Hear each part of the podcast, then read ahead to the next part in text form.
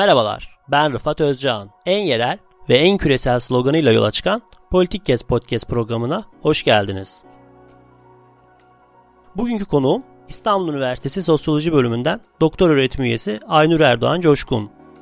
Kendisiyle bugün eğitim sosyolojisi çerçevesinde dijitalleşmenin eğitime etkisini konuşacağız.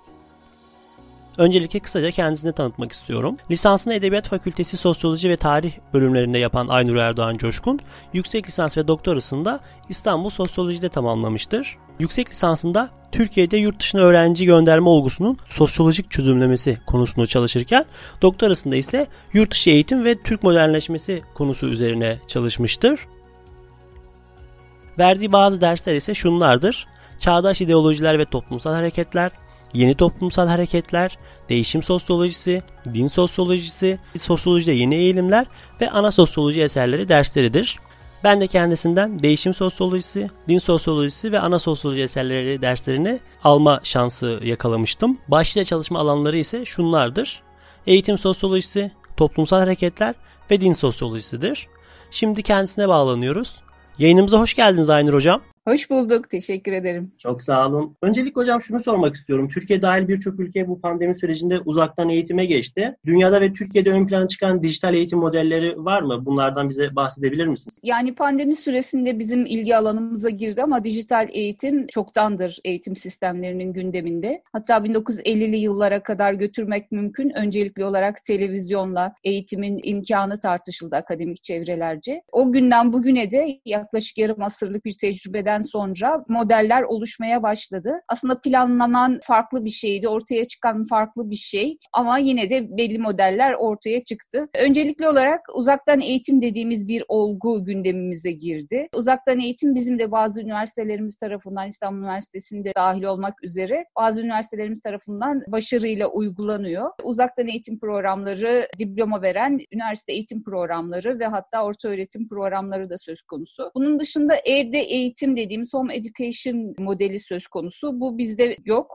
Amerika'da uygulanan bir şey. Çok tartışmalı bir şey. Home education'da bazı müfredatlar akredite ediliyor milli eğitim sistemleri tarafından ve çocuklarını evde eğitmek isteyen aileler tarafından o müfredatlar satın alınıyor. Bu şekilde bir home education modeli var ve bizim eğitim sistemimizde karşımıza çıkan üçüncü bir model söz konusu. Bu da geleneksel eğitim sistemine dijital eğitim sisteminin dijitalleşmesi yönünde ortaya çıkan model. Bu geleneksel sınıf eğitim sisteminde bazı dijital ürünlerin kullanılması şeklinde ortaya çıkan bir eğitim modeli. Mesela bizim eğitim sistemimizde sınıflarda akıllı tahtalar kullanılıyor. Tahtalara entegre tablette kullanılması tasarlanmıştı ama o çok başarılı olmadı. Ama asıl önemlisi bugün pandemi günlerinde de büyük bir işlev yüklenen merkezi sistem yani E B A, bilişim ağı. Burada dijital içerik üretiliyor. Her derse ilişkin dijital içerik üretiliyor ve bunlar eğitim sisteminde öğretmenler tarafından kullanılıyor. Çoğu tercihli, yani kullanmaları zorunlu değil, öğretmenlerin tercihine bırakılmış ama yoğun olarak kullanıldığını görüyoruz. Bu şekilde ortaya çıkan eğitim modellerinde bin dokuz yüz ellili altmışlı yıllarda belirtilen asıl amaç ise eğitimin tamamen dijitalleşmesiydi, yani eğitim içeriğinin. Bunun gerçekleşebilmesi için tabii ki bazı koşullar var. En önemli koşul da çalışma sistemi sisteminde dönüşmesi. Bu sadece çocukların evde kalabileceği bir eğitim sistemi söz konusu olamaz. Eğitimin, çalışmanın da otomasyon süreciyle aile bireylerini eve çektiği bir sistemin öngörülmesi söz konusu.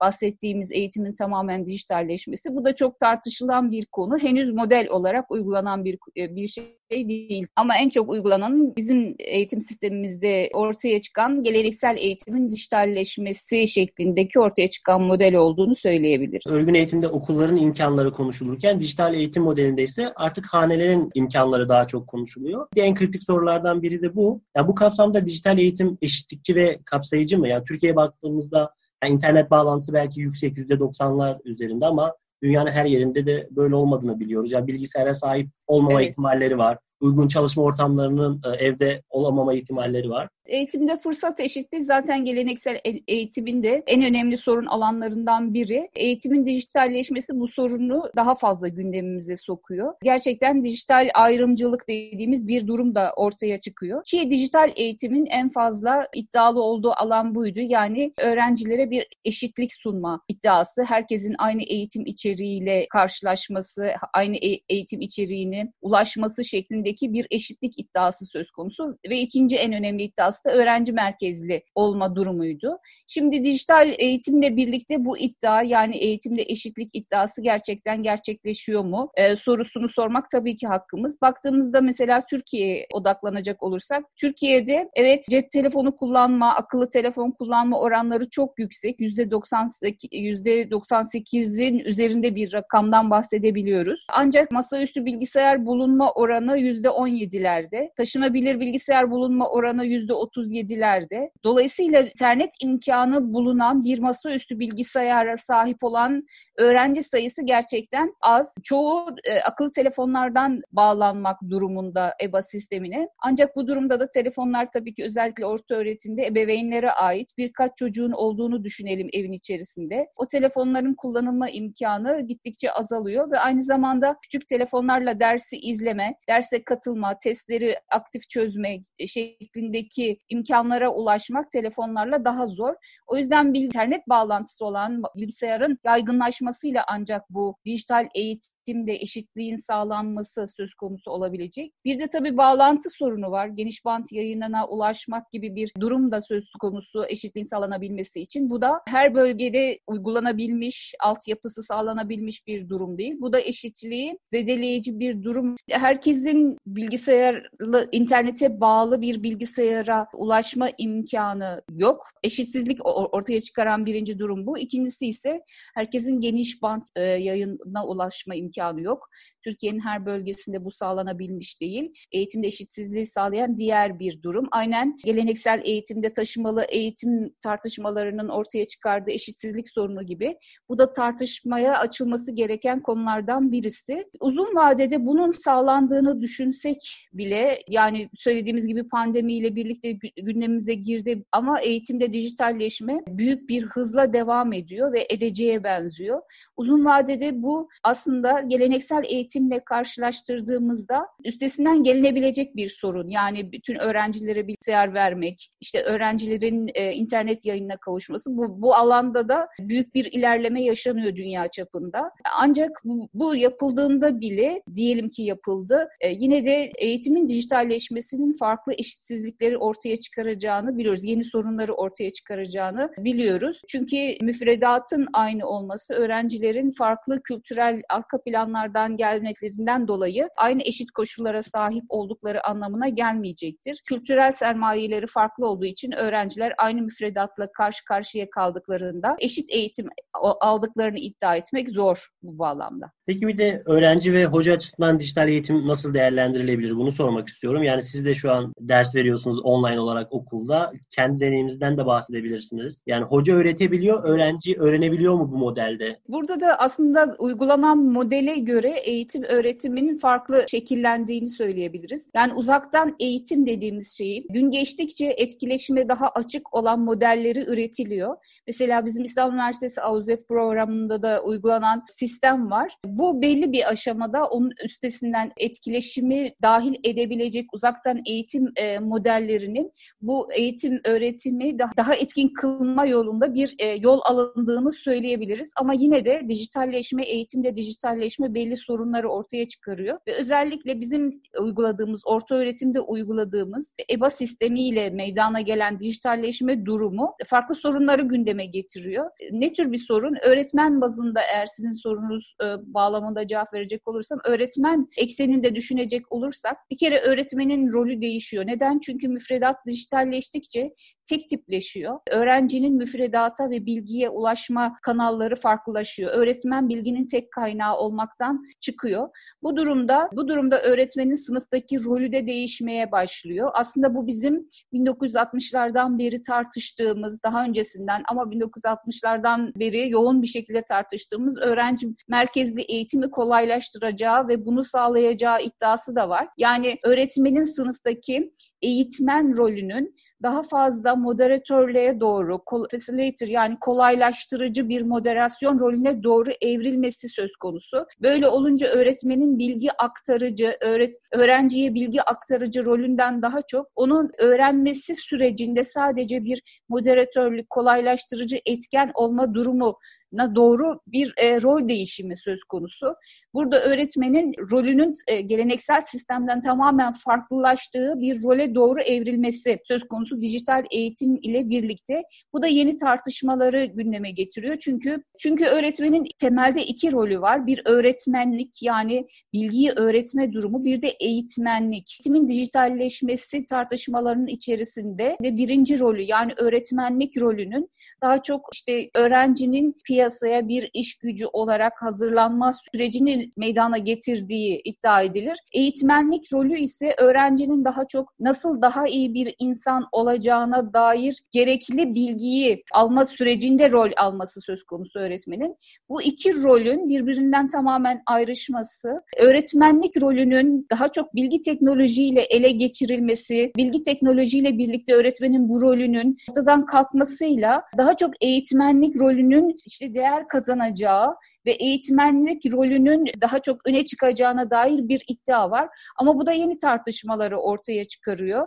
Eğer öğretmen bilgi aktarıcı ve öğretici konumunu kaybederse eğitmenlik dediğimiz rolünde bu eğitmenliğin içerisi, içeriği nasıl oluşturulacak? Çünkü uzun süredir yaklaşık bir e, yüzyıllık e, süreçte, gelişen süreçte biz eğitimin içeriğini de en fazla birinci role hasrettik. Yani eğitim dediğimiz şey daha çok piyasanın ihtiyaç duyduğu iş gücünü yetiştirmek için gereken bilgiyi vermeyi önceliyor. Bu durumda eğitmenlik rolünün yeniden tanımlanması ve bu eğitimin müfredatının yeniden oluşturulması gibi büyük bir soruyla ve sorunla karşı karşıyayız. Öğretmenin rolünün değişmesi durumunda bu sorunun cevaplandırılması gerekiyor. Yani eğitmenlik nedir ve bunun içeriği nasıl oluşturulacak ve gerçekten eğitim sistemi tarafından mı gerçekleştirilecek bu eğitme rolü yoksa ailelere mi devredilecek? Öğretmenin öğretmenlik rolünün zayıflamasıyla birlikte bunun gündeme geldiğini söyleyebiliriz. Yani eğitmenlik rolünün yeniden tanımlanması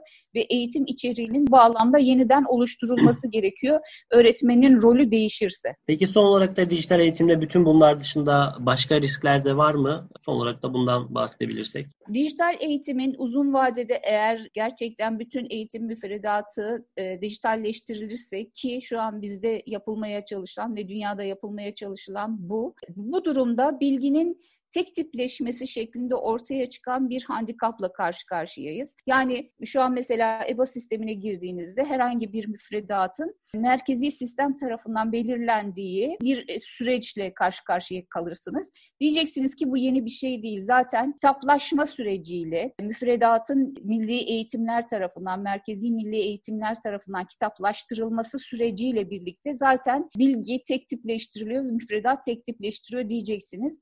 Ancak kitaplaşma sürecinde yani eğitim e, müfredatının merkezi sistemler tarafından yazılan kitaplar üzerinden gerçekleştirilmesi sürecinde geleneksel eğitimde bizim geleneksel ed- eğitim dediğimiz süreçte öğretmenler bu bilgiyi sınıflar bağlamında özelleştiriyor idi. Yani öğre- e, öğretmen karşısında bulunduğu öğrencinin seviyesine o bilgiyi indiriyor idi.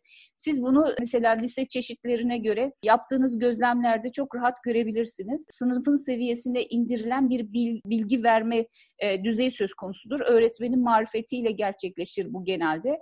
Ancak bu yeni süreçte yani bilginin dijitalleşmesi, eğitim içeriğinin dijitalleşmesi sürecinde bu süreçte yani bilginin öğrencinin seviyesine indirilme süreci, öğretmenin bilgiyi yorumlaması ve sınıf ortamında yeniden üretme süreci akamete uğramış olacak, kesintiye uğramış olacak ve bütün öğrenciler, ulusal çapta bütün öğrenciler aynı bilgi çeşidiyle karşı karşıya kalacaklar. Yani en başarılı öğrenci bu bilgi çeşidiyle karşı karşıya kaldığında o bilginin kendisi için çok kolay olduğunu, işte sıkıldığını dersi dinlerken sıkıldığını söyleyebilmekte ama daha düşük seviyede anlama düzeyi daha düşük olan veya bilgi düzeyi daha düşük olan yani kültürel sermayesi daha az olan veya işte bilgi sermayesi daha az olan bir öğrenci aynı eğitim içeriğiyle karşılaştığında da bu sefer zorlandığını, anlamadığını, o dersi kimse anlamadığını söylemekte. Dolayısıyla bilginin standartlaşması ve tek tipleşmesi, dijitalleşme yoluyla tek tipleşmesi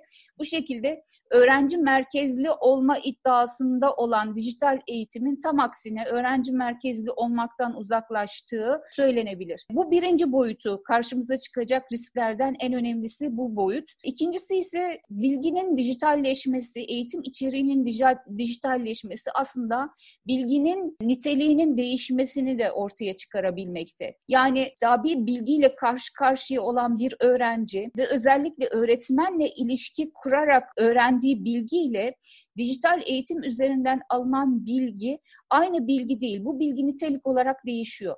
Bu ikinci bilgi çeşidini enformasyon şeklinde tanımlamak daha doğru oluyor.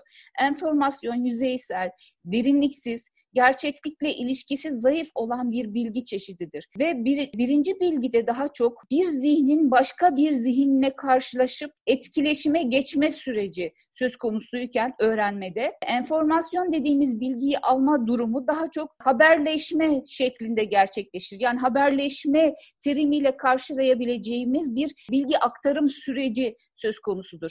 Bu durumda bilginin dijitalleşmesi sadece aynı bilginin aktarma aracı öğretmen yerine dijital kaynak olması şeklinde gerçekleşmiyor. Bilginin kendisinin niteliği de değişiyor. Bilginin dijitalleşmesi sürecinde temel bilimlerin ve fizik gibi, fizik gibi, kimya gibi, biyoloji gibi, matematik gibi bilimlerin bilimlerin gerilemesi ve mühendislik gibi ara alanların, bilim değil ama alanların öne çıkmasının en önemli sebeplerinden biri de bu aslında. Bilgi dijitalleştikçe, yüzeyselleştikçe derinliksizleşiyor ve işlevi farklılaşıyor. Bu da bir risk alanı olarak önümüzde duruyor. Yani bilginin değişmesi sadece, aracın değişmesi sadece, sadece öğretmenin yerine dijital kanalın geçmesi bununla açıklanmıyor. Sadece bilginin niteliğinin değişmesi de söz konusu olabiliyor. Üçüncü bir risk alanı ise değişme ile birlikte, yani bilginin, eğitim içeriğinin dijitalleşmesiyle birlikte eğitimin eğlenceye eğlenceye dönük hale gelmesi. Yani daha çok eğlenerek öğrenme şeklinde ortaya çıkan bir tarz değişikliği de söz konusu. Bu daha çok gün geçtikçe öğretmenler üzerinde baskı aracı haline geliyor. Yani bilgiyi sadece aktarma aktarmak yetmiyor. Öğrenciyi eğlendirecek şekilde, öğrencinin o bilgiyle eğlenerek ilişki kurmasını kolaylaştıracak şekilde bilgiyi aktarmak gerekiyor. Bu da bilginin dijitalleşmesinin geleneksel eğitime uyguladığı bir baskı durumu olarak ortaya çıkıyor. Bu bilginin daha çok eğlence yoluyla verilme süreci de yine bilginin niteliğini değiştiriyor mu, değiştirmiyor mu tartışması yapılacak bir tartışma olarak önümüzde alanı olarak duruyor diyebiliriz. Bir diğer risk alanı ise bilginin dijitalleşmesi ve eğitimin dijitalleşmesiyle birlikte öğrencilerin daha çok ev merkezli hale gelmesi, eğitim sisteminin değerini kaybetmesi.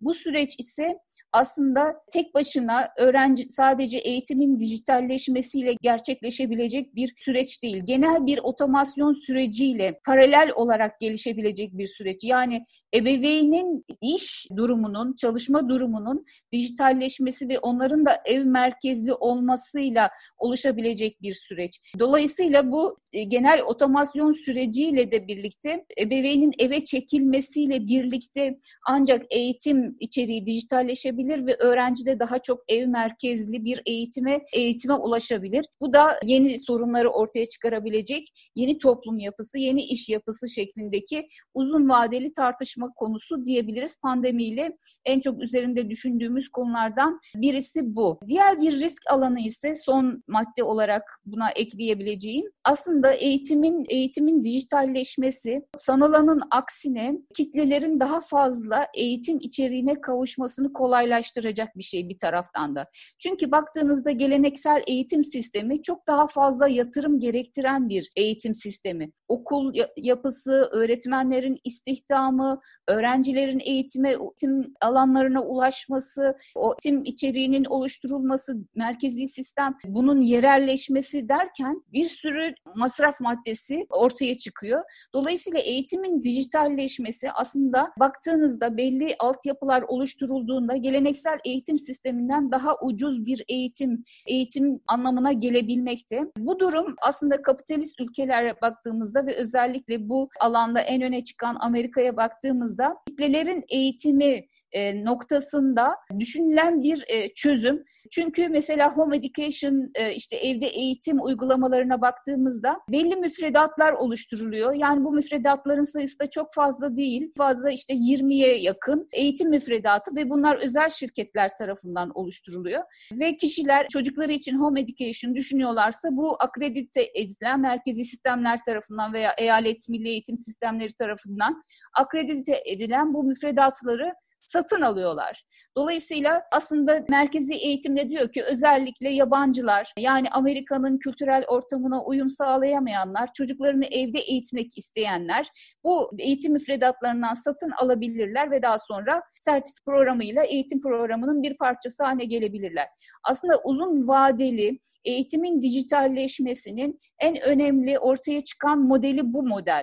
Bu aslında ucuz eğitimin kitlelere ulaşması noktasında düşünülen en önemli çözümlerden birisi. Biraz önce bahsettiğimiz bilgi içeriğinin standartlaşmasıyla birlikte de düşündüğümüzde eğitim içeriğinin kitlelere ulaşmasını kolaylaştıran bir süreç. Ancak bu durumda bu eğitimin, yani bahsettiğimiz dijital içeriğin daha çok eğitim öğretimin öğretim noktasına, öğretim boyutuna yönelik olduğunu görmemiz gerekiyor. Şimdi aynı eğitim öğretim sisteminin yaratıcı, ekonomik piyasayı ve toplumsal alanı sürükleyici, yaratıcı kitleye, düşünen kitleye de ihtiyaç duyduğunu göz önünde tutacak olursak, o zaman bu kitlenin eğitimi, bu grubun eğitimi nasıl gerçekleşecek? Bu da önemli bir sorun alanı. Burada da bakıyoruz ki en önemli okullar, daha çok yönetici yetiştiren ve düşün adamı yetiştiren en önemli okulların dijital eğitimden uzak durduklarını görüyoruz. Ve hatta